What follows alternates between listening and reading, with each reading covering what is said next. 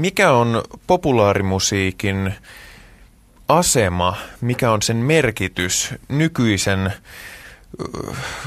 miten sitä sanoisi, kovaa menevän nuorison elämässä, millainen, millainen merkitys sillä on kovasti profiilia nostavassa urbaanikulttuurissa, mitä, miten musiikin kulutus nykyisin liittyy elämäntyyliin.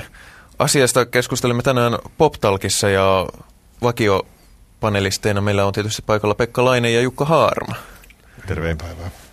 Ja vieraana meillä on Veli-lehdestä päätoimittaja Antti Isokangas. Päivää vaan. Olet tehnyt myös paljon muuta toimittajan hommia ja semmoisia. Kaiken näköistä, joo. Myöskin radiossa. Myöskin radiossa, myöskin, myöskin tuossa viereisessä talossa. No niin. Lähdetään ihan siitä, tota noin, Velilehti on, ainakin mulla oli hyvin, hyvin tota noin, tuntematon tapaus, myönnän suoraan. Mutta siinä siis... Sä et olekaan svengaava kaupunkilainen. Mä, mä en ole svengaava kaupunkilainen, niin mä en ole siinä piha, mielessä... Pihalla oleva maalainen. Niin, niin se, on, se, on, se on kyllä totta. Se on totta. Mutta, mutta tämmöisestä urbaanikulttuurista ja tämmöisestähän on, se on ollut kovasti tulossa jo vuosia ja siitä puhutaan nyt. Liitehän on kovasti sitä Helsingin Sanomien viikkoliite ja, ja tota noin, se, on, se on mediassa ollut aika paljon erillä tai esillä, mutta Velilehti tuo sitä kuitenkin vähän eri tavalla mm. esiin. Niin, ihan ensimmäiseksi, ihan ensimmäiseksi minua kiinnostaisi tietää, mikä se on tämä urbaanikulttuuri. Et, että kyllä minäkin olen asunut kaupungissa koko isä, ikä, ikäni, ikäni jo useita kymmeniä vuosia ja siinä mielessä tuota, onhan suomalais, Suomessa ollut urbaaniakin kulttuuria jo varmaan toista sataa vuotta, jos ei milloin Turku on perustettu. Nä, nämä kaksi hehkutti mulle sitä termiä, mä en tiedä Aa. mitä. Mä olen, mä olen pihalla oleva maalainen. Siis mitä, mitä tota, jos ajattelet mutta, mutta siihen jatkaakseni niin, peli kyllä on tarkoitettu, tai siis meidän määritelty kohderyhmä on nuoret kaupunkilaiset miehet.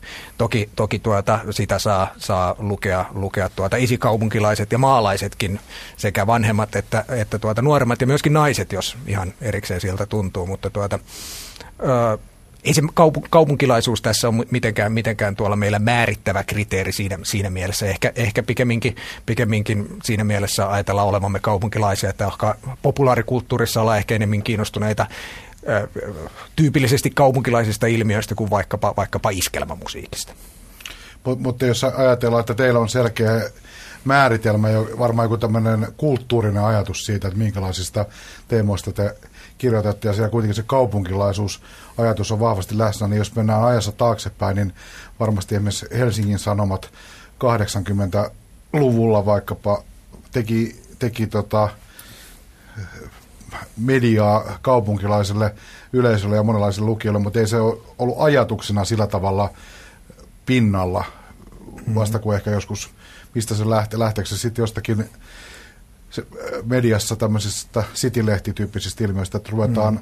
ajatelemaan, että on olemassa joku tämmöinen uude, uudenlainen kaupungeissa syntynyt kulttuuri, jossa on tietyt kuluttamisen toki, tavat, tavat toki. ja tietyt populaarikulttuuriin liittyvät tasot, jotka jotenkin poikkeaa joo. siitä, mitä on aiemmin ollut. Joo. Sanotaan näin, joo, kyllä ehdottom- ehdottomasti, ja tämmöinen asia on, on tuota, ollut Suomessa esillä voimakkaammin, erityisesti 80-luvun puolesta välistä, ja esimerkiksi City-lehti on klassinen esimerkki tästä, ja kyllä näin niin kuin laajasti kulttuurillisesti ajatellen, niin kyllä varmaan velilehti on osa samaa jatkumaa. Mutta tuota, en mä näe, että kaupunkilaisuus tai urbaanisuus on velilehdelle minkäänlainen ideologinen asia, niin kuin se äh, kyllä itse asiassa City-lehdelle pikkusen oli silloin 20-25 vuotta sitten. Meille se on enemmänkin tämmöinen annettu asia siinä mielessä, että me tiedetään, että suurin osa meidän luki, lukijoista asuu paikkakunnilla, jossa on vähintään kahdet liikennevalot, mikä on Suomessa varmaankin se kaupungin virallinen määritelmä. Ja, silloin ja tuota, myöskin Juvalla. Silloin sitä voi lukea Juvalla myöskin. Ja mä oon nähnyt sitä isoja nivaskoja äh, Pudasjärven äh, K-Marketissa, mikä oli iloinen, iloinen asia. Edelleenkin, edelleenkin tuota, meillä on vaikeuksia saada lukijoita pääkaupunkiseudun ja suurten kaupunkien ulkopuolelta. Mutta mä sanoisin, ajattelisin, että tämä kaupunkilaisuus on enemmänkin enemmänkin ö, tiettyä moniarvoisuutta siinä mielessä, että tuota ei pidetä, ö, se ei ole meille ideologiaa, vaan pikemminkin ehkä sen puutetta siinä, siinä mielessä, että ö, katsotaan, katsotaan, että esimerkiksi jos nyt puhutaan vaikkapa populaarimusiikista, niin on olemassa ö, enemmän kuin yksi totuus. Ihan samalla tavalla ö, meillä on paljon muotia, tyylisisältöä, ei me siinäkään pyritä esittämään mitään yhtä totuutta, vaan antaa vinkkejä erilaisiin. Tiedetään, että on paljon erilaisia alakulttuureja, joilla on, joilla on omat koodistonsa ja halutaan kunnioittaa niitä, eikä mennä sanomaan, että tämä on hyvä ja tämä on huono. Ihan samalla tavalla oli sitten kysy, kysymys mistä tahansa muusta populaarikulttuurialueesta, elokuvista, peleistä, viihdeelektroniikasta, niin pikemminkin, pikemminkin halutaan, halutaan tuota, tietää se, että on valinnan varaa ja ehkä se on tietty kaupunkilaisuuden piirre, mutta myöskin samalla kunnioittaa sitä ihmisen omaa, omaa päätäntävaltaa eikä lähteä siitä, että on olemassa hyvää ja huonoa tai oikeaa ja väärää sä oot, tota, tuossa todettiin, sä oot toimittajana tehnyt monenlaisia asioita myös populaarimusiikin tiimoilta. Sä oot mm. kirjoittanut perinteiseen musiikkilehdistöön, sä oot tehnyt radiossa musiikkiohjelmia. Mikä sua tällä hetkellä lehden päätoimittajana kiinnostaa eniten populaarimusiikissa? Onko se tavallaan sun oma näkökulma populaarimusiikkiin tämmöisenä laajempana ilmiönä mm. pysynyt samana vai oot sä nyt, joudut sä ajattelemaan – jotenkin eri näkökulmasta? No jossain määrin kyllä tietysti lehteä, lehteä tehdessä olen, olen tietoinen en itse kuulu lehden kohderyhmä, ole esimerkiksi vanhempi kuin meidän, meidän tuota kohderyhmän ihmiset, ihmiset ja tuota, tiedän, että, että mun omat henkilökohtaiset mieltymykset on aika, aika heikko, heikko kriteeri tuota lehden sisältöpäätöksille, koska silloin me kirjoitettaisiin kirjoitettais Setärokista ja Morrisseusta ja vanhasta Soulista, joka ei välttämättä ole meidän, meidän lukijakunnallista kaikkein keskeisintä. Keskeisin totta kai lehteä, lehteä tehdessä ajatellaan, mietitään sitä, että mikä kiinnostaa meidän lukijoita ja totta kai tämmöiset ensimmäiseksi, ensimmäiseksi niin kuin, tuota, jokiasteiset kaupalliset päätökset tai kriteerit vaikuttaa siihen, mutta sitten ihan myöskin semmoiset, että onko suuri osa, suuri osa tuota, jutuista on, tai 99 prosenttia jutuista on jonkun muun kuin mun kirjoittamia, jolloin ne lähtee ihmisten henkilökohtaisesta innostuksesta. Joku, joku katsoo, että nyt on tämmöinen kova juttu ja tästä pitää tehdä. Ja sitten jos se pystytään perustelemaan, että tämä on, tämä on nyt hyvä jutu aihe, niin sitten siitä tehdään. Ja kyllä esimerkiksi musiikillisesti niin haluaisin ajatella, että vaikka velin ehkä, ehkä tuota, ne kaksi kulmakiveä, jos ajatellaan nuoria kaupunkilaisia miehiä, niin on indie rock ja hip hop. Tai karkeasti, karkeasti ottaen, niin ehkä kumpikaan nyt ei ole näin niin kuin valtakulttuurillisesti kaikkein iso juttu maailmassa, mutta mä ajatellaan, että se on meidän lukijoille iso juttu juuri tällä hetkellä. Voisiko veli Hynynen olla veljen kannassa? Olemme siitä puhuttu, olemme siitä puhuttu, mutta se on, ehkä pikkusen, pikkusen jo kulutettu naama valtamediassakin, plus sitten se on jo ehkä meidän lukijoille pikkusen vanha setä. Edustaako se vääriä asioita? No en mä tiedä, edustaako se ollenkaan vääriä asioita, mutta kyllä mä oon siitä keskusteltu joskus, että pitäisikö sitä, oliko kyse sitten kannesta vai mitä tahansa, vaan, vaan enemmänkin sitä, että se ö, on, että et tehtäisiin siitä jotain henkilöjuttua tai jotain, mutta tuota, tai se itse asiassa se onkin ollut meillä. Nyt kun puhutaan, se on tainnut olla meidän suosittelen palstalla, missä ihmiset suosittelee erilaisia asioita. Tulee mieleen kaksi velilehden musiikkiaiheista kantta. Toisaalta ruotsalainen Suomessa tavattoman suosittu kent yhtiö oli lehden kannassa ja nyt on äh, norjalainen Äni. Äni, jolla on myös suomikytkentyjä, niin kuin pitää aina esiin mm. nostaa. Niin sano, sano joitakin asioita, että mitä artistissa tai jossakin musiikkilmiössä pitää olla, että te tartutte siihen siinä määrin, että läskäsitte lehden no, no sanotaan näin, että kyllä, kyllä näiden jälkeen, näiden jälkeen, varsinkin sen kentin jälkeen, niin kriteeri varsinkin ulkomaalaisella popparilla päästä meidän kanteen on, on tuota koventunut tiukasti. Nimittäin lehden historian kaksi huonointa irtonumeroita myydyttä numeroa ovat olleet eh, ne, joissa on ollut kannessa Justin Timberlake ja Kent. Ja Öö, molemmissa tapauksissa, molemmissa tapauksissa ollaan katsottu, että me ollaan saatu kiinnostava juttu ihan ensisijaisesti ja sitten varsinkin tuota, öö, kentin, kentin tapauksessa oli vähän, vähän semmoinen, että tuota, öö, niin kuin lehtiä tehdessä, mitä tahansa mediaa tehdessä, niin tuota, tehdään suunnitelmia, jotkut niistä toteutuu ja toiset ei, niin sitten toiset, toiset suunnitelmat meni mönkään ja jotain sinne kanteen, kanteen täytyy, täytyy laittaa ja se ei nyt ollut ihan kaikkein, kaikkein onnistuneen kansivalinta, mitä ollaan tehty.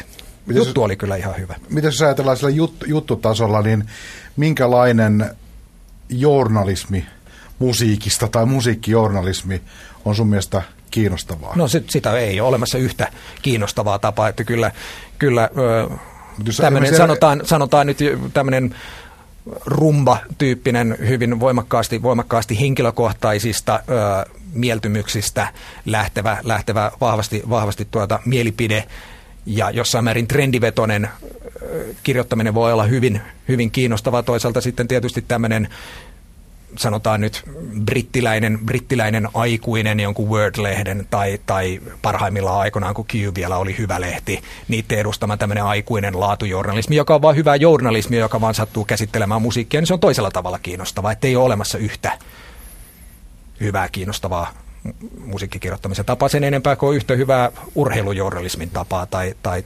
talousjournalismin tapaa. Teillä on oletuksena sitten kuitenkin teidän lehdessä, että tota, se jengi, kun sitä lukee, ei ole niin sisällä kuin, niin kuin rockissa kuin, kuin rumpassa, koska rumpanhan levy, levyarvostelut ovat oikeastaan vaan viitteitä rockiin itsensä erilaisiin bändeihin. Totta, totta kai, ja meillähän ei ole levyarvosteluja sinänsä, että me tehdään, tehdään enemmänkin tuommoisia joko pieniä ilmiöjuttuja tai sitten tämmöisiä niin kuin feature-henkilökuva haastattelu pohjaisia, pohjaisia juttuja. Ja ö, kyllä me itse asiassa oletetaan, että meidän, meidän lukijat on aika perillä musiikista. Että eihän me mennä ihan isoilla valtatähti vaikka Kent nyt ehkä Suomessa semmoinen onkin, onkin niin tuota, yksi, yksi kriteeri, mikä on hirveän tuota, selkeä ollut alusta lähteen meille, että tuota, nuoret miehet pitää itsestäänselvyytenä lehdessä tai sen puutetta valtavana heikkoutena on se, että sen pitää olla yhtä asiantunteva kuin minkä, mistä tahansa aiheesta kirjoitettaessa, kun sen alan erikoislehti olisi. Jos me kirjoitetaan leffasta, sen pitää olla yhtä hyvin kirjoitettua kuin elokuvan, tai vähintään yhtä asiantuntevaa kuin elokuvan ammattilehdessä olisi. Ja jos me kirjoittaa musiikista, niin se pitää olla yhtä asiantuntevaa kuin kuin musiikkilehdessä olisi. Ja totta kai Suomessa on kuitenkin aika pienet nämä esimerkiksi kirjoittajapiirit, että totta kai ne on aika pitkälti myöskin samoja ihmisiä, jotka kirjoittaa. kirjoittaa. Meillä on joku Samuli Knuuti kirjoittanut joskus musiikkijuttuja ja tuota, ei hänen asiantuntemusta ole ymmärtääkseni asettu missään kyseenalaiseksi.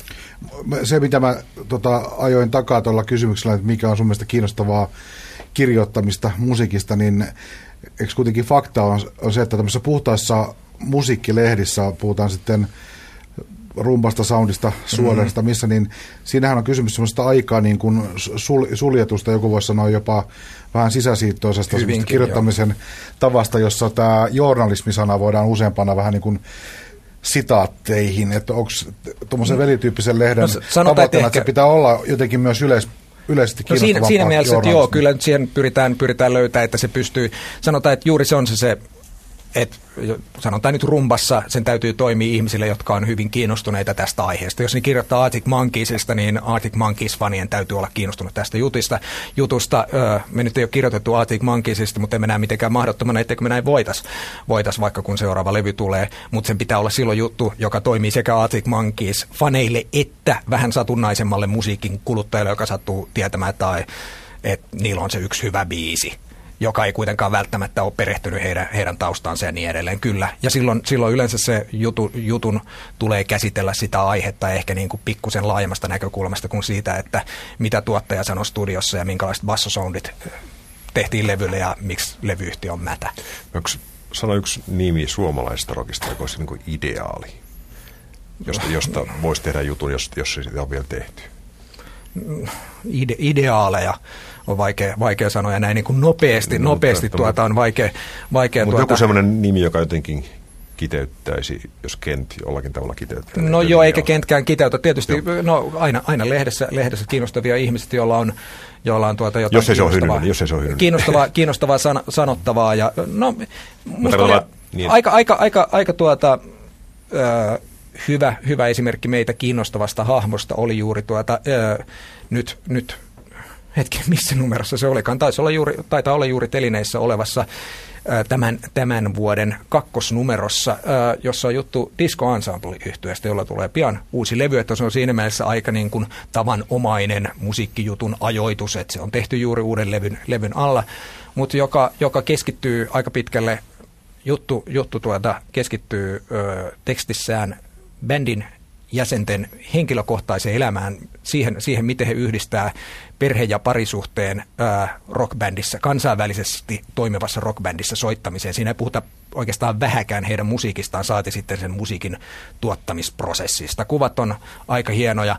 Pieni tuota, harmillinen asia ja sinänsä niin kuin epä, epä tuota, ideaali tämän jutun tekemisessä oli se, että tuota, oltiin suunniteltua, että koska me ollaan kuitenkin aika tyylivetoinen lehti, me halutaan silloin, kun me otetaan studiossa kuvia, kuvia ihmistä yleensä, stylata heidät edustavan näköisiksi ja tuota, tässä oli, siellä oli stylisti valtavan vaatekasan kanssa studiossa mukana ja sitten paljastui, että tieto ei ollut kulkeutunut bändille saakka ja he, he lähettivät stylistin kotiinsa, kieltäytyivät tuota, ottamasta vaatteita ylleen.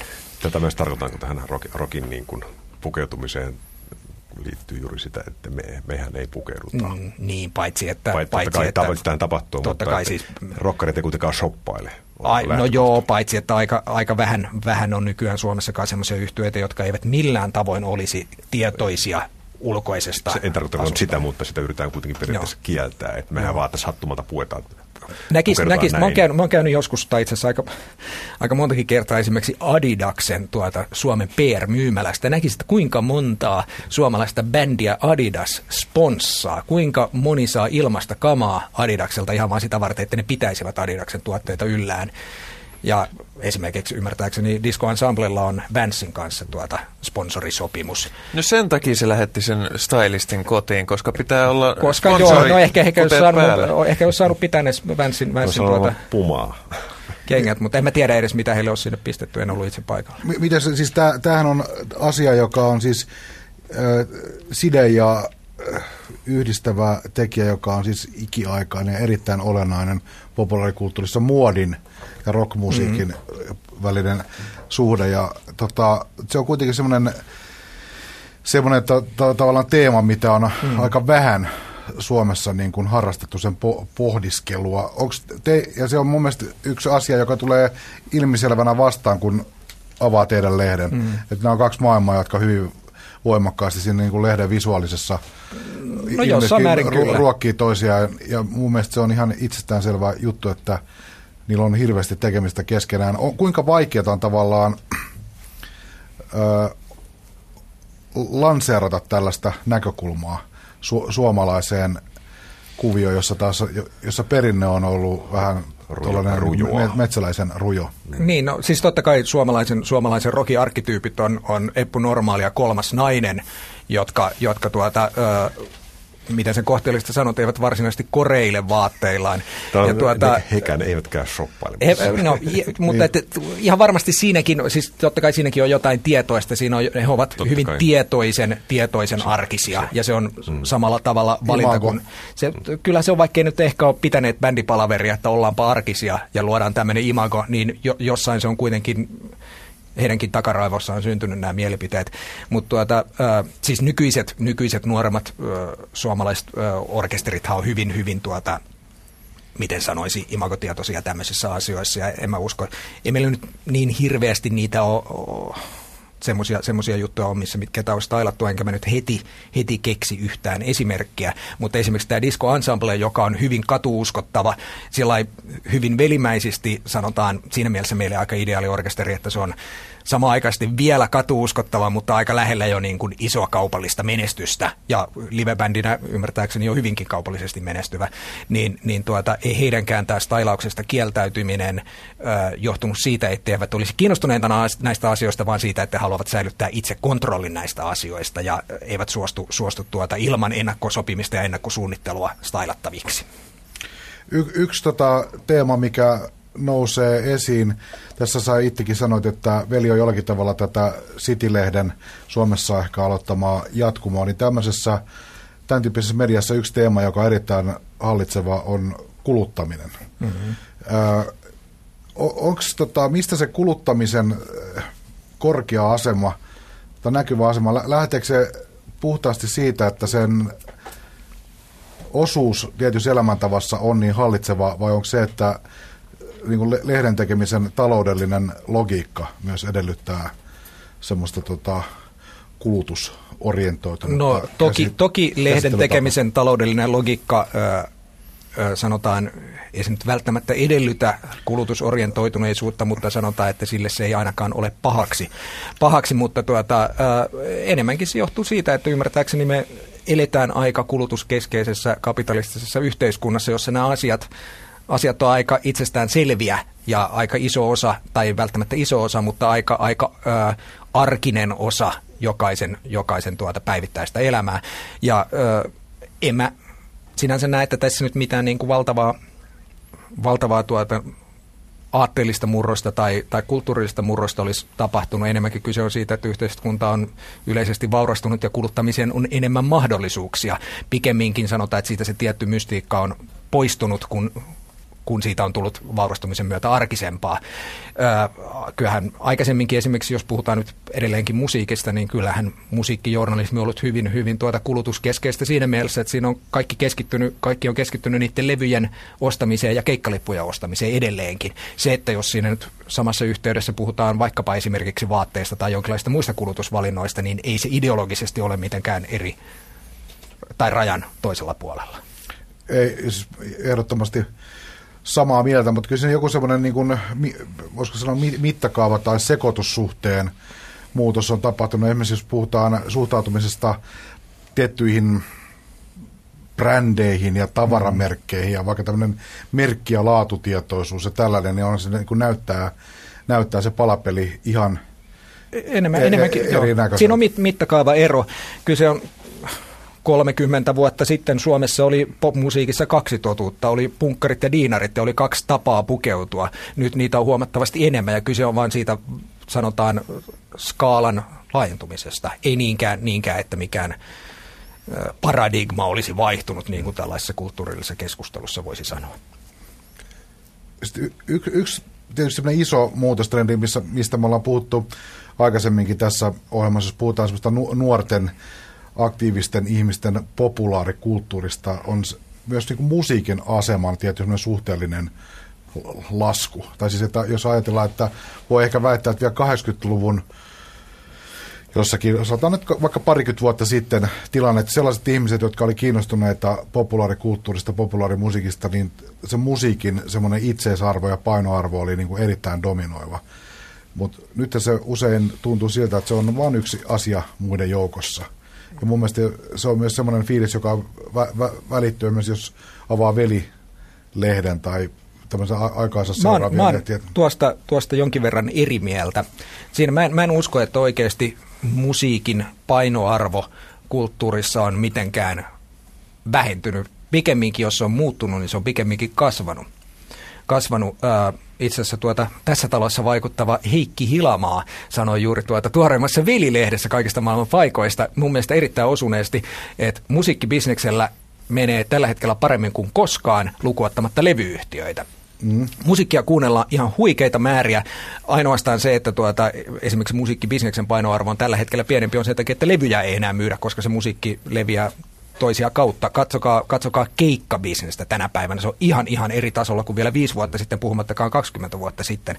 Ihan samalla tavalla siellä populaarikulttuurissa tietysti valikoimaa ja vaihtoehtoja. Videopelit eivät olleet 40 vuotta sitten merkittävä kulttuurillinen ilmiö, eivätkä ne kilpailleet siitä, puhumattakaan nyt sitten niin kuin kaikesta verkon tarjoamasta. Mutta jopa siellä verkossa hirvittävän iso osa siitä, siitä kaikkein ison, ison osa tuota verkossa kulkevasta trafiikista on MP3. Ja niin, tai hirveän, hirveän merkittävä osa. Mutta tuota, silloinkin, silloinkin, kun ehkä me olimme nuoria, nuoria niin tuota, kyllä mä olen jälkeenpäin tajunnut, että ihan kaikki munkaan kaverit eivät olleet ö, niin fanaattisia, eivätkä muodostaneet yhtä täydellisesti koko maailmankuvansa pelkästään niiden poplevyjen pohjalta. Mä uskoisin, että useimmat tässä studiossa olevat ihmiset tekivät niin myöskin, mutta että eivät kaikki silloinkaan tehneet. Ja ihan samalla tavalla nyt on ihmisiä, joille, joille se on ihan keskeisin asia maailmassa, mutta vielä enemmän ihmisiä, joille se on vain yksi kiinnostava asia. Mutta jos sä katsot mitä tahansa alakulttuuria tänä päivänä, niin kyllä se intohimo siihen musiikkiin on ihan yhtä iso kuin se on ollut, ollut tuota 20 vuotta sitten tai 40 vuotta sitten.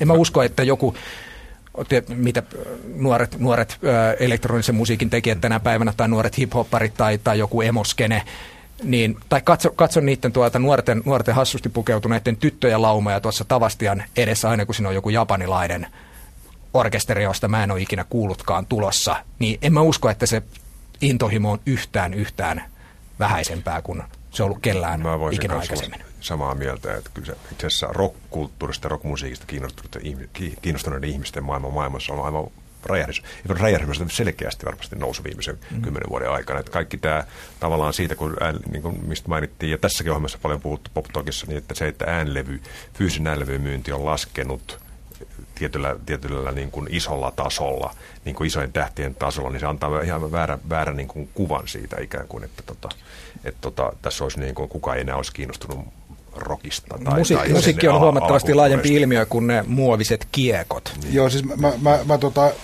kyllä mä siis tällä tasolla mä olen ehdottomasti samaa mieltä, mutta mä ehkä ajoin e- takaa enemmän sellaista ajatusta, että siinä niin kuin musiikin rinnalla on paljon enemmän muita liikkuvia osia semmoisessa niin kuin identiteetin määr, määrityksessä. Että se ei ole sillä tavalla niin ehkä yksinkertainen se, se, se palapeli, että, että, se, että sellainen tota, että siinä on enemmän tavallaan ö, muitakin tekijöitä ja semmoisia erilaisia kombinaatioita erinäköisistä aineksista, että se ei ole niin simppeli se kuvio. Niin, ja sitten voisin tästä ajatella, jos mä puhun omasta sukupolvesta ja vähän sen jälkeistäkin, niin kyllähän yksi rockin keskeinen, keskeinen niin kuin tekijä, miksi se oli niin suuri, että sen kautta ikään kuin kuviteltiin muuttavamme maailmaa. Niin, niin. Ja sitä nyt ei hirveän moni Niin, enää sanot, kuvittele. sanotaan, että ehkä se tietty ideolo- ideologinen aspekti, mikä on ollut sanotaan nyt 60-luvun lopussa tai 70-luvun lopussa sitten punk, punk-aikana, jolloin on ollut suuri osa ihmisistä tai niin kuin punk,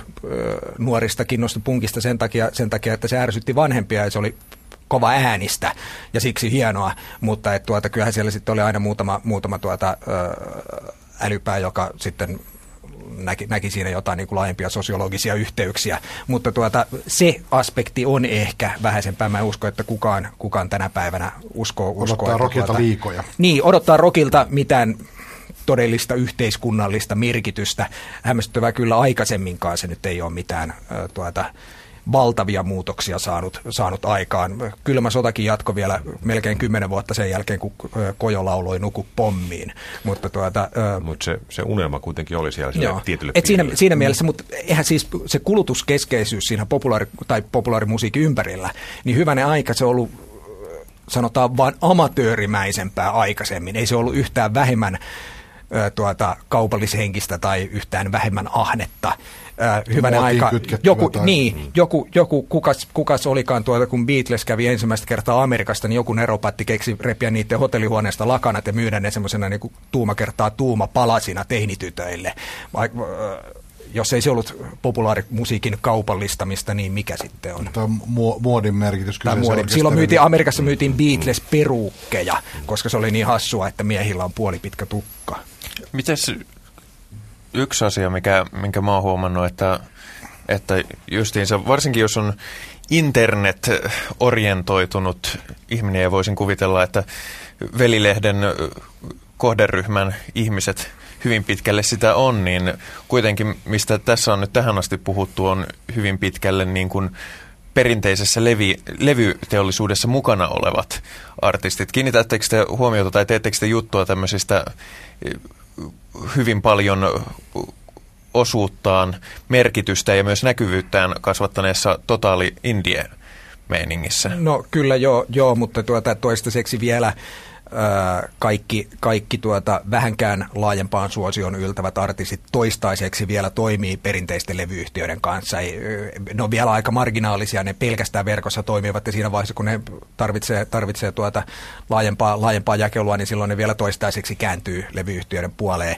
Et sinänsä kyse on aika marginaalisesta il- ilmiöstä, mutta et, totta kai se nyt on epäolennaista, että mitä kautta sitä musiikkia, siis sanotaan lehden kannalta on epäolennaista, että mitä kautta sitä musiikkia levitetään, että tuleeko se nyt sitten MP3 jostain MySpace-sivulta vai, vai tuota, tai voi, voiko sitä siellä kuunnella vai, vai tuota, onko se painettu muovikiekolla. Tuleeko sun mielestä tuosta, kun, kun musiikilla ei ole enää sellaista valtavaa ideologista merkitystä, niin tuleeko siitä helposti? Ei sillä ikinä aikaisemminkaan ollut. On illuusio. Sillä on ollut illuusio, illuusio siitä, mutta ettei nimeä yksi yhteiskunnallinen muutos, joka on popmusiikin aikaansaama keskustellaan siitä joskus toista, sovitaanko niin, mutta siis kuitenkin se illuusio on ollut olemassa, ja se, se lähinnä on mun pointti, niin tekeekö se, että sitä illuusiotakaan ei ole enää olemassa, niin tekeekö se jollain tasolla musiikista kertakäyttöisempää, koska helposti, helposti tulee nykyisin semmoinen fiilis, että, että musi, musiikkikin on kun ne Adidaksen lenkkarit, että sä kulutat ne loppuun ja heität pois.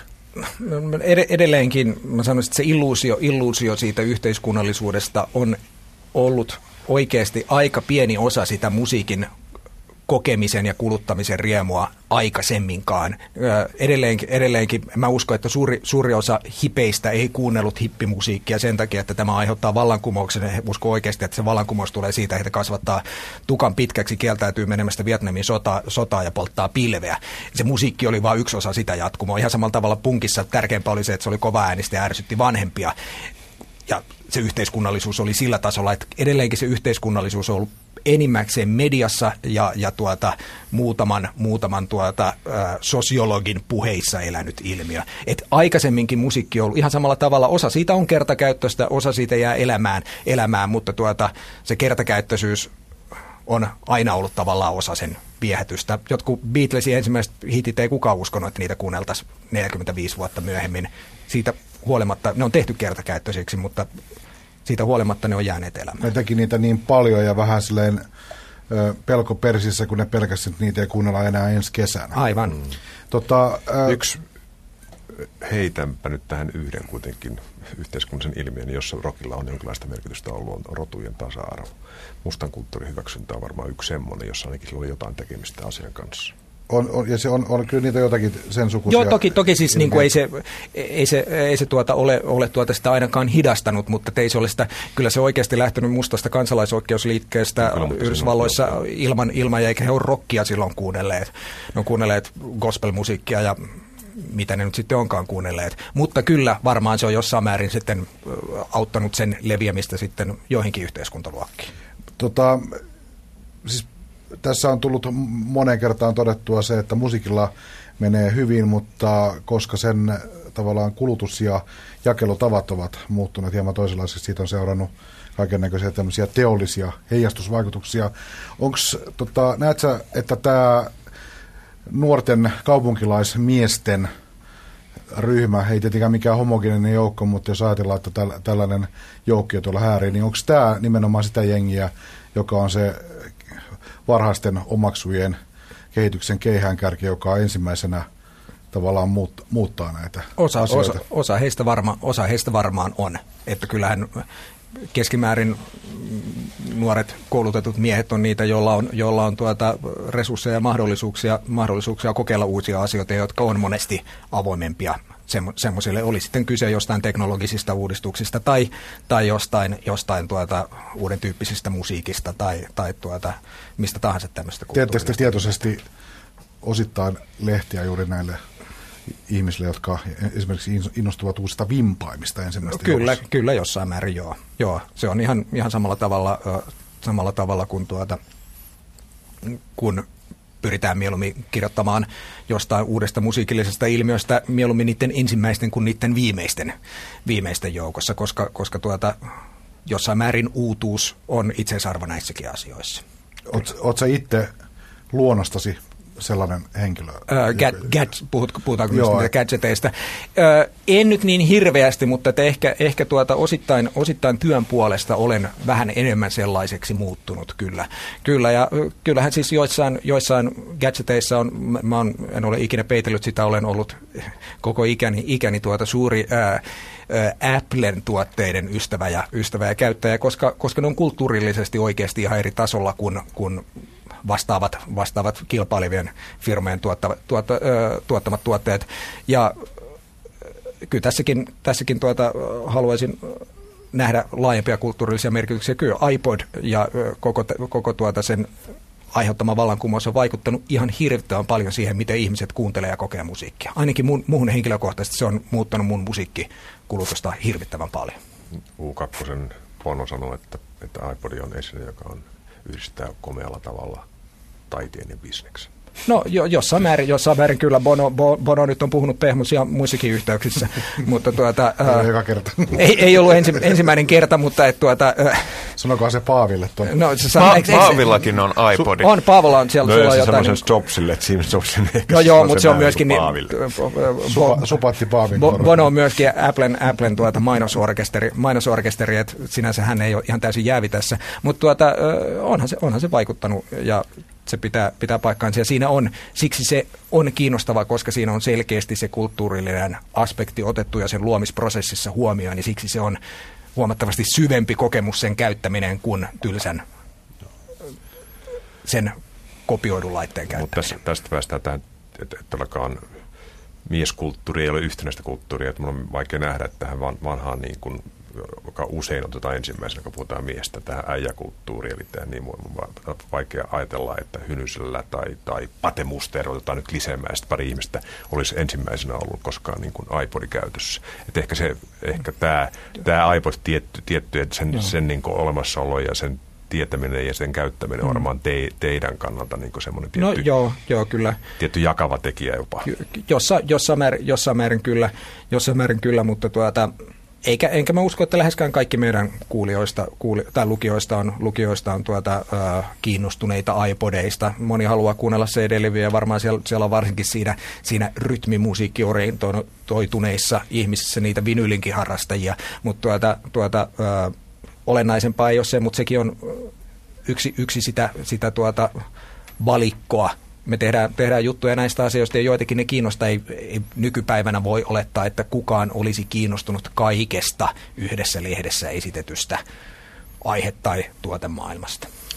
Tota, sä puhuit siitä, että teidän kaltaisella lehdellä on olennaista se, että ei olla viimeisten, vaan mieluummin siellä eturintaman joukossa, kun uusista asioista kir- kirjoitetaan. Mm.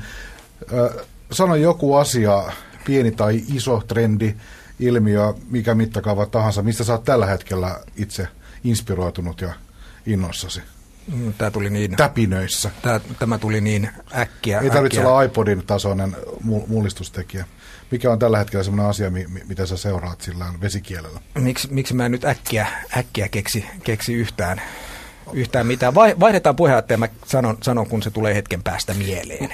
Mulle, mulle tuli yksi, mä yritin jo itse asiassa aikaisemminkin vähän johdattaa siihen, siihen tota noin, kysymykseen, niin on se, että ongelmahan musiikin kannalta syntyy, että tämä on yleisö, joka kuluttaa paljon musiikkia, mutta se on myöskin juuri sitä samaa jengiä, joka helpoimmin myöskin sen hankkii sitten vähän kyseenalaisempia reittejä ei no, siis välttämättä no, ole valmiina maksamaan. No toden, todennäköisesti, todennäköisesti nuoret miehet on, on niitä, jotka, jotka tuota, kaikkein aktiivisimmin ö, lataa verkosta ja niin, niin edelleen.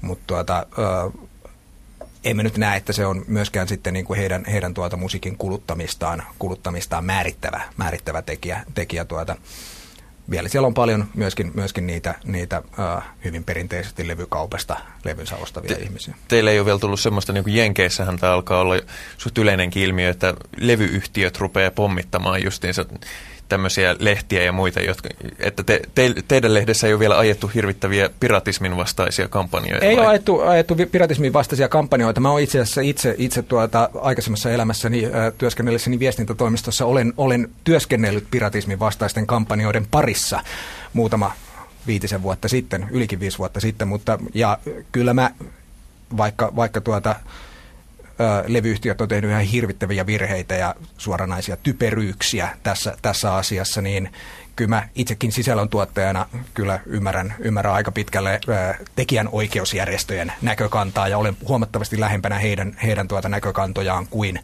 kuin tuota, esimerkiksi näiden ihmisten näkökantoja, jotka on sitä mieltä, että kaiken sisällön pitäisi olla ilmaista. Meillä on tulevassa Vili-lehdessä juttu, juttu tuota, suomalaista kunnista, joka on perustamassa Suomeen piraattipuoluetta, ja sanotaan näin, että ää, juttu ei missään nimessä täysin kritiikittömästi niele hänen, hänen tuota mielipiteitään. Meillä on ollut aikaisemmin piratismista juttuja, esimerkiksi silloin mä kirjoitin pää, pääkirjoituksia, jossa otin kyllä aika selkeästi, selkeästi kantaa. Mä en tiedä ensimmäistäkään sisällöntuottajaa, ensimmäistäkään esimerkiksi muusikkoa, joka on sitä mieltä, että hänen, hänen työstään ei...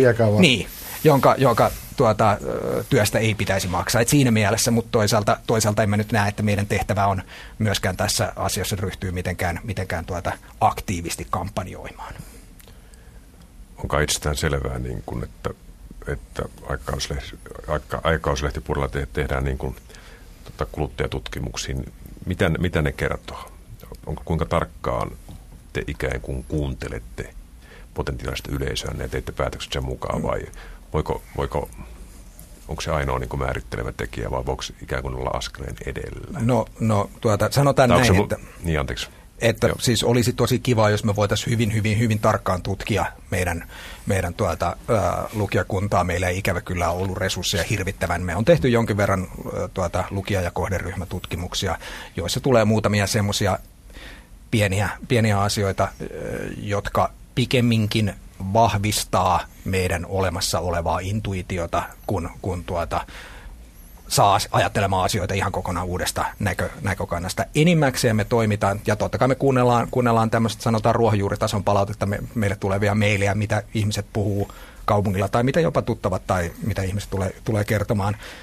Ö, kyllä meillä on, ja sitten tästä tutkimuksestakin, mikä tehdään, niin se käsittelee aika, aika sanotaan mikrotason, mikrotasoasioita, että yksittäisiä juttuja, yksittäisten aihepiirien suosioita. Esimerkiksi nyt meillä on kyllä selkeästi tiedossa, tiedossa että mitkä, mitkä osat lehdessä toimii paremmin kuin toiset ja niitä, jotka ei toimi, pyritään korjaamaan. Mutta sanotaan sitten lukijakunnasta nämä isommat asiat, mistä ne on ollut tämmöisiä, mitä mainitsin aikaisemminkin se, että se on nuorille meille äärimmäisen tärkeä se tietty uskottavuus. Se, että nämä jutut, jos me kirjoittaa autosta, sen pitää olla yhtä hyvä autojuttu kuin tekniikan maailmassa, tai yhtä asiantunteva. Totta kai Faktat sen pitää olla erilainen. Faktat oikein, tämmöiset, että se tietty nuorilla, sanotaan, sanotaan helposti Suomessa ajatellaan, että yleisaikakauslehti tarkoittaa sitä, että tarvitsee tietää oikein mistään kovin paljon. Ja silloin esimerkiksi musiikkijuttu yleisaikakauslehdessä on helposti pinnallisempi ja vähemmän asiantunteva kuin se musiikkilehden juttu. Me lähdetään siitä, että musiikkijutun pitää olla ihan yhtä asiantunteva kuin, kuin tosi niin kuin, tietysti sinne helpottaa, että ne meidän musiikkikirjoittajat on enimmäkseen ihmisiä, jotka on peräisin, peräisin musiikin ammattilehdistöstä, mutta tuota, Onko tämä, tämä on tietysti pyrkimys, mä en väitä, että ne kaikki olisi niin asiantuntevia kuuluuks, ja erinomaisia. Kuuluuko musiikkijutut niihin, kuuluuko musiikkijutut niihin, jotka vetää lehdessä hyvin? Ei ne, ei ne tuota, kaikkein tärkeimpiä ole. Kyllä meillä on niin kuin pikemminkin ongelma sitä, että tuota, varota, ettei tehdä liikaa musaa. Mutta toisaalta sitten taas tuoreimmassa lukijatutkimuksessa listattu, listattu tuota, kysytty lukijakunnalta, mitkä aiheet kiinnostaa heitä, niin muistaakseni 93 prosenttia kertoo olevansa joko erittäin tai jonkin verran kiinnostunut musiikista. Eli käytännöllisesti katsoen kaikki. Leffat oli pikkusen sitä perässä, sitten taisi tulla tuota viihde-elektroniikka sen jälkeen. Et kyllä se musiikki on edelleenkin nuorille miehille äärimmäisen keskeinen elämäalue. Y- yksi tota pointti, mikä on tullut mieleen, kun on lukenut tämmöisiä vahvasti tyyli- ja kulutusorientoituneita esimerkiksi naisten lehtiä. Sanotaan nyt nimeltä mainiten vaikka tämmöinen kuin Gloria-lehti, niin kuvataan tällaisia esimerkiksi kartanoiden sisustusratkaisuja ja ensi numerossa Jugendhuvilla herää henkiin onnistuneen entisöinnin mm. myötä. Ja semmoisia asioita, joista niin näkee heti, että ne suurimmalle osalle lukiolla, lukijoita, vaikka ne olisi hyvinkin toimeentulevia ihmisiä, niin kuvaa jonkinnäköistä tämmöistä haavemaailmaa. Mm. Niin onko tota Velilehden kuvaama maailma, niin onko se heijastusta todellisuudesta, siitä mitä teidän lukijat elää, vai onko se enemmänkin kuvaus tämmöisestä unelmien tavoitetasosta suunnasta, mihinkä pitäisi pyrkiä elämässä? Jossain määrin kyllä, mutta vähemmän todennäköisesti kuin Gloria-lehdessä jonka kohderyhmä tietysti on hyvin, hyvin erilainen. Mutta tuota, joo, totta kai, totta kai ollaan tietoisia, että ei kukaan meidän lukijoista merkittävän iso osa esimerkiksi opiskelijoita, joilla ei sen vuoksi ole ihan hirvittäviä määriä rahaa käytössään, ei pysty ostamaan kaikkea sitä elektroniikkaa, mistä me joskus kirjoitetaan, saati sitten niistä vaatte, niitä vaatteita, vaatteita, että siellä vaikka, vaikka pyritään tuomaan hyvin, hyvin tuota kohtuuhintaistakin käyttö, käyttömuotia esiin, niin kyllä siellä aina silloin tällä on niitä 450 euron neuleita, joita useimmat opiskelijat nyt ei ainakaan joka lauantai osta. Niin, niin äh, kyllähän niissä, niissä idea, on, idea on pitkälti se, että äh, tästä saa ideoita siihen, miten, miten mahdollisesti voi pukeutua ja sitten voi mennä, mennä tuota ja ostaa sen kirpputorilta sen saman tyylisen tai tehdä itse tai mennä henkkamaukkaan tai johonkin edullisempaan. Tietysti tässä on myöskin se ongelma, että miehillä Suomessa ei ole esimerkiksi muotijuttujen lukemiskulttuuria eikä historiaa. Ne ei tiedä, miten niitä luetaan. Se Gloria lukija tietää, että mun ei ole tarkoitus tehdä tätä näin, mutta hän voi saada siihen... Me ei tarvitse ostaa timanttia vaikka täällä käsitellään. Niin, niin tai, tai sitten vaikka, vaikka ei asukaan kartanossa, hän voi todennäköisesti saada jonkinlaisia ideoita tästä oman, oman kaksionsa sisustamiseen. Nauttia siitä. Ja, tai nauttia siitä ihan pelkästään, pelkästään vaan tämmöisenä sisustuspornona. Mutta tuota, äh, ihan samalla tavalla nuorille miehille täytyy olla jossain määrin konkreettisempi. Että sitten, jos hmm. siellä pitää olla myöskin niitä hyvin selkeästi jokaisen tai ainakin useimpien saatavilla olevia, olevia asioita. Kyllähän naiskulttuurin on perinteisesti juuri nämä päiväunelmat, niin kuin se on se, joka on kaukana taas äi, tai veli, mutta totta kai, siis on, mm. se on selvää, että jos meillä on lehti, jonka nimi on Gloria ja nimi joka on ihan hyvä, jos osuva nimi on myöskin veli, joka on musta hyvä osuva nimi, niin kyllähän siinä pitää jotain eroa olla. Joo, mutta et ihan... Ajatellaan niin kuin pelkästään jo nimiä. No ihan, ihan samalla tavalla ei tekniikan maailman lukijatkaan, useimmat heistä eivät osta uutta autoa joka vuosi. Tai saati sitten useampia, mutta siitä huolimatta kymmeniä autoja vuodessa, vuodessa siellä testataan. Et ei se liity pelkästään johonkin valistuneen kuluttajan tuota, valintapäätöksiin, vaan se liittyy siihen, että on kiva katsoa hienoja kuvia autoista, jos sattuu olemaan semmoisesta kiinnostunut, kiinnostunut, että ihan samalla tavalla se on unelmia kuin se, se Gloria-lehden kartano. Ei, siellä on myöskin, myöskin semmoisia autoja, joita myydään Suomessa joitakin satoja kappaleita. Siellä on jotain Alfa Romeo-osastoja, jotka ei ole näiden useampien lukijoiden saatavilla vaikka ne ostaisi yhden auton eläessä. Mutta voisiko nyt sanoa, tässä leikitään tällä amatöörisosiologia, että tavallaan juuri se, kun perinteisesti miehet ovat ikään kuin tehneet aina rationaalisia päätöksiä kulutuksessa, niin tavallaan se kulttuuri on hajoamassa, että miehet ovat aivan yhtä tavalla niin kuin päähänpistoja, et, et, joo, päähänpisto-ostoksia tavallaan, että se, lupa, se ei ole enää lupa niin, haihatella. lupa haihatella ja lupa niin kuin unelmoida siinä jossakin, jossakin merkityksessä. No, no joo, kyllä, kyllä tiettyyn, tiettyyn rajaan asti, mutta asettaisin kyseenalaiseksi sen, kuinka rationaalisia esimerkiksi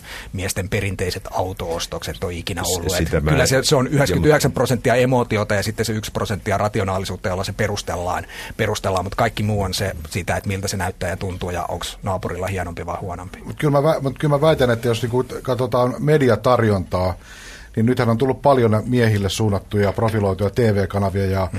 TV-ohjelmia, niin kyllä niissä on mun erittäin vahva tämä päiväunelma.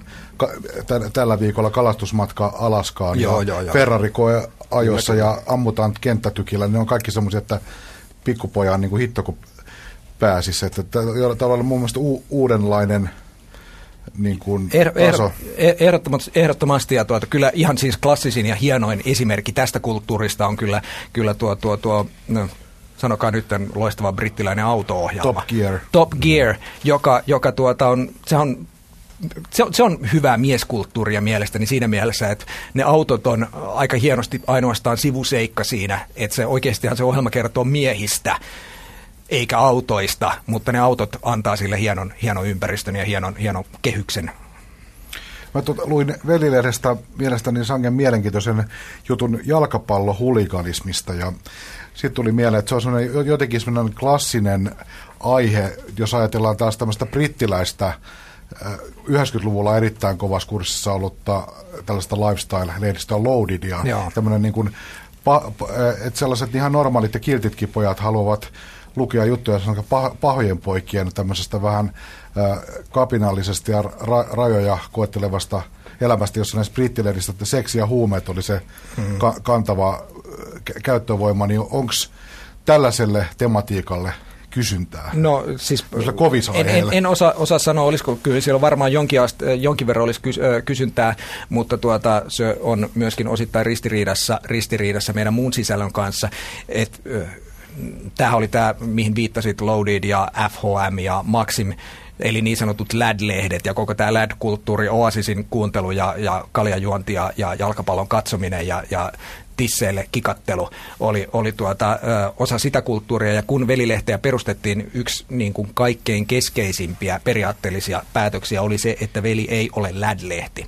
Että me vältetään sitä, sanotaan, kaikkein ö, karskeimmin testosteronin katkuista sisältöä. Siellä ei ole yhtään tuota, paremman sanan puutteessa tissikuvia. Siellä on, siellä on tuota, nuoria, naisia, nuoria naisia ja usein tuota, ihan viehättävän näköisiä, mutta he ovat siellä sen takia, että he ovat kiinnostavia ihmisiä ja tehneet, tehneet tuota, jotakin kiinnostavaa, mutta siellä ei ole sala, salarakkaita bikineissä niin kuin, niin kuin FHMssä tai, tai Loadedissa. Tai Iltalehdessä. No, no il, Iltalehdessäkin on se yksi, yksi tuota, per numero, mutta tuota, öö, sama, sama pätee sitten tähän tämmöiseen niin kuin hirveän tuota, machoon äijäilyyn. Totta kai tietyn tyyppinen tämmöinen näin niin kuin seikkailu, seikkailu ja tämmöinen tematiikka kiinnostaa aina miehiä. Ja tämäkin oli ehkä, sanotaan ei tässä, tässä tuota, mainitsemassasi jalkapallohuliganismin jutussa millään tavoin pyritty, pyritty tuota romantisoimaan sitä, tai, tai että se oli aika, aika neutraali, sitä. hehkuttamaan sitä, että olisi siistiä lähteä tuonne tappelemaan, vaan se oli aika, aika neutraali. Saatiin siitäkin tosin, tosin tuota, ö, jonkin verran kritiikkiä. Muutama lukija väitti, että siinä päinvastoin juuri glorifioitiin sitä väkivaltaa, mihin missään nimessä ei pyritty. Että kyllä siellä tuota, pyrittiin siitä irtisanoutumaan aika selvästi. Aika mielenkiintoista oli tässä, haluaisin huomata, että se oli myöskin naisen kirjoittama juttu. Niin oli, ja se oli, se oli hyvä juttu Joo. ja kontroversiaali aihe. Mutta toihan on yksi semmoinen mun mielestä aineisto, joka on erittäin vahvasti tyrkyllä tuolla, tämä tämmöinen kaikki ultimate fighting ja tämmöinen eri, erittäin va- va- vahvasti testosteronia tihkuva ja just suhteessa tämmöiseen väkivaltakulttuuriin niin kuin rajaa hakevaa ja venyttävää. Mä en, mä en ole ihan varma, millä näistä miesten kanavista tulee, tulee tuota ohjelma nimeltään Maailman suurimmat vehkeet, mikä kuulostaa hurjalta. Mä en ole ikinä nähnyt, nähnyt sitä, mutta tuota, ää, mä en ole ihan täysin varma, haluanko mä tietää, mitä se tarkalleen ottaen käsittelee. Kyllä, on, Kyllä me nyt uskotaan, että se on no, a, a, no, autoja. Kaivinkoneita ja tämmöisiä. Jotain varmaan varmaa Tankkere, tankkereita ja Kyllä. Veikkaan, että alkukielinen nimi ei ole ihan samantyyppinen. Yhtä, yhtä, yhtä en, en, tiedä, en tiedä, mutta se on hieno, hieno niminen ohjelma. Se kyllä tuolla ohjelmatiedoissa aina, aina saa tuolta hymyn huulille. Tuo, tuo muuten, tässä on viitattu useamman kerran tekniikan maailmaan. Pitää nyt varoituksen sanana sanoa, että mulle on näytetty usein tekniikan maailmasta ohjeita, miten rakennat hyvän kotiteatterin. Okay. Mä oon katsonut niitä aina ihan niin kuin haavi auki, että jos tolleen rakentaa kotiteatteri, niin se, sä et todellakaan kuuntele mitään surroundia, sä kuuntelet vaihevirheessä olevaa monoääntä. Mutta jos se, että tota noin, ei tekniikan maailmaakaan kannata glorifioida kaiken oikeellisen teknologiatiedon se on että per, per, per, perinteinen asiallinen miestenlehti. Hmm. Tota, siis tähän lop, loppukiriksi on pakko heittää kliseinen toive, että ennustapa vähän tulevaa. Uskotko, että Velilehden kaltaisilla lehdillä on pitkä ja uljas tulevaisuus edelle, edessä. Mikä on sun kantasi tämmöiseen printti versus verkkomaailma tulevaisuus no, siis spekulaation? Totta kai, tuota, printti, printtimedian kaikkein kultaisimmat ajat ovat jo takana ja printin merkitys printin merkitys tulee jossain määrin heikkenemään, mutta se suurin pudotus tapahtuu muualla kuin tämmöisessä elämäntyyli aikakauslehdissä, joita, joita tuota, digitaalinen media ei pysty vielä korvaamaan vielä pitkää aikaa. Et kaikkein voimakkaamminhan se on uutismedioihin vaikuttanut, koska uutiset tulee digitaalista mediasta reaaliaikaisesti. Mutta kyllä mä uskon Suomessa, Suomessa tuota, esimerkiksi Ruotsissa naapurimaassa, joka on toki kaksi kertaa Suomeen väkirikkaampi, niin siellä on kymmenkunta miesten aikakauslehteä. Mun on vaikea kuvitella, että Suomessa Suome, Suomen markkina ei pystyisi ainakin yhtä elättämään. elättämään ja tuota, Kyllä, kyllä tuota, emme olisi tähän ryhtynyt, jos sen vilpittömästi uskoisi, että se esimerkiksi velilehti tulee pysymään markkinoille ja johan tässä kolmatta vuotta ollaan, ollaan pystyssä, pystyssä ja sitä myöten niin kuin yksi, yksi historian pitkäikäisimmistä suomalaisista lehdistä ja kyllä mä uskon, että tuota, muitakin, muitakin tulee vielä markkinoille. Uskallatteko vielä panna tulevaisuudessa rockibändejä kanteen? No ihan varmasti joo, mutta se, että pannaanko, pannaanko ulkomaisia esimerkiksi ja sitten täytyy miettiä myöskin se, se esiintuomistapa.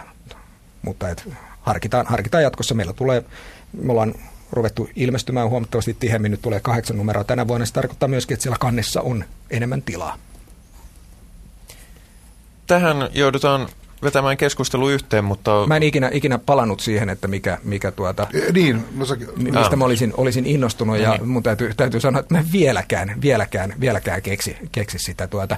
Mistä, mistä mä oon, mikä on ollut kiinnostava ilmiö? Mä en tiedä, että onko tämä, mistä mä oon tuota, innostunut, on se, että tuota, miten, ja välillä, välillä jopa hieman vastenmielinen on se, että jos puhutaan nyt nuorista miehistä, niin kuinka jatkuvasti nuorempiin miehiin pystytään tuota ovelasti, ovelasti kohdistaa markkinointitoimenpiteitä populaarikulttuurista.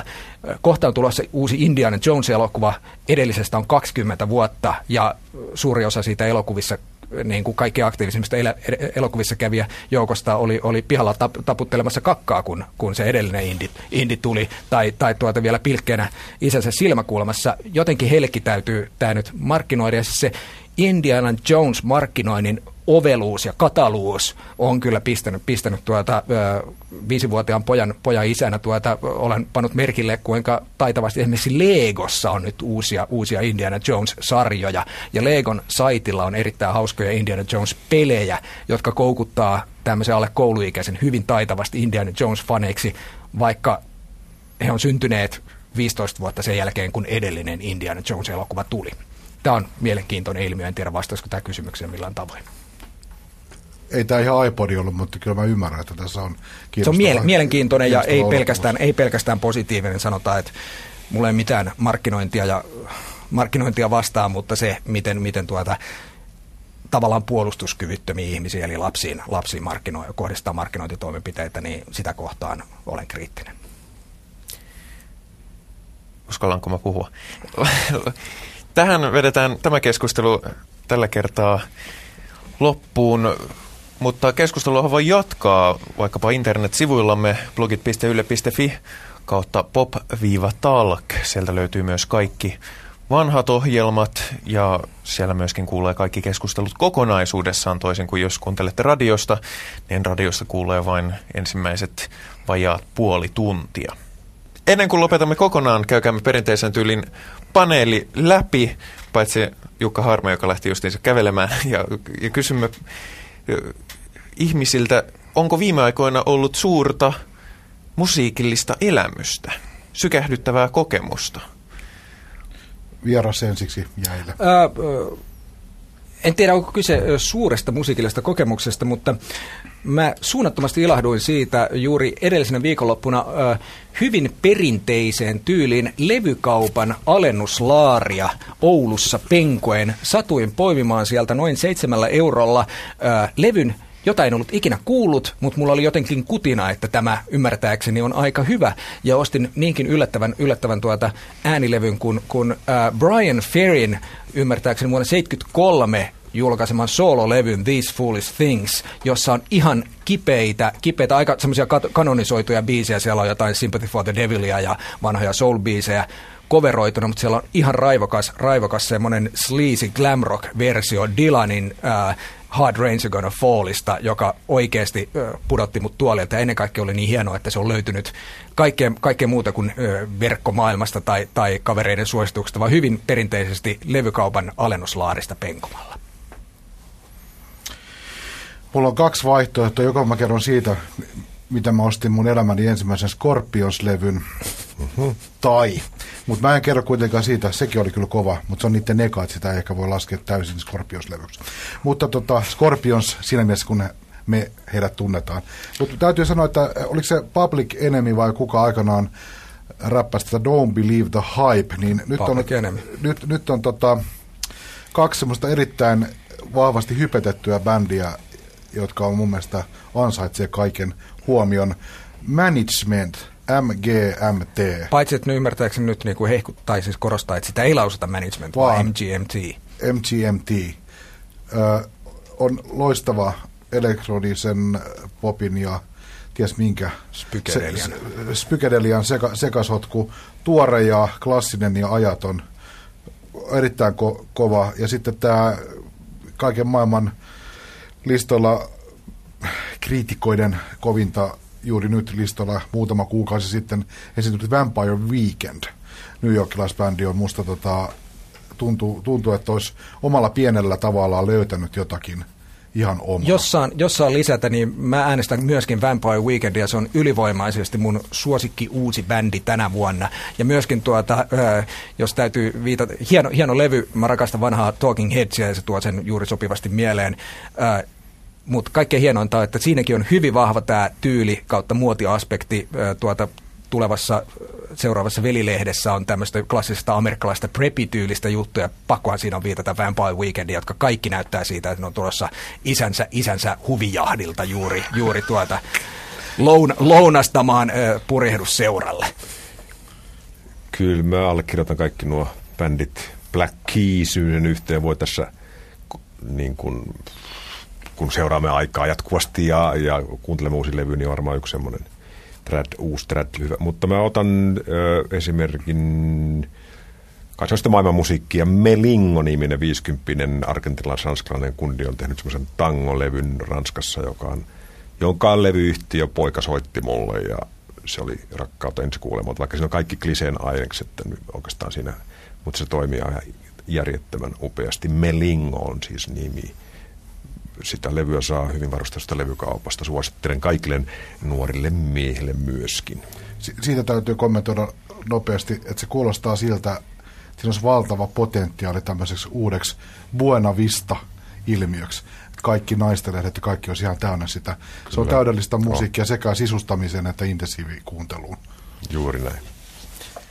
Minäkin voisin mainita yhden, joka on sitten taas ihan toisesta maailmasta suurin piirtein sellainen norjalainen mainio tuubisti kuin Östein Badsvik on... Keksit justi omasta päästä. poika, poika. voi käydä katsomassa... Jallittaa setiä täällä.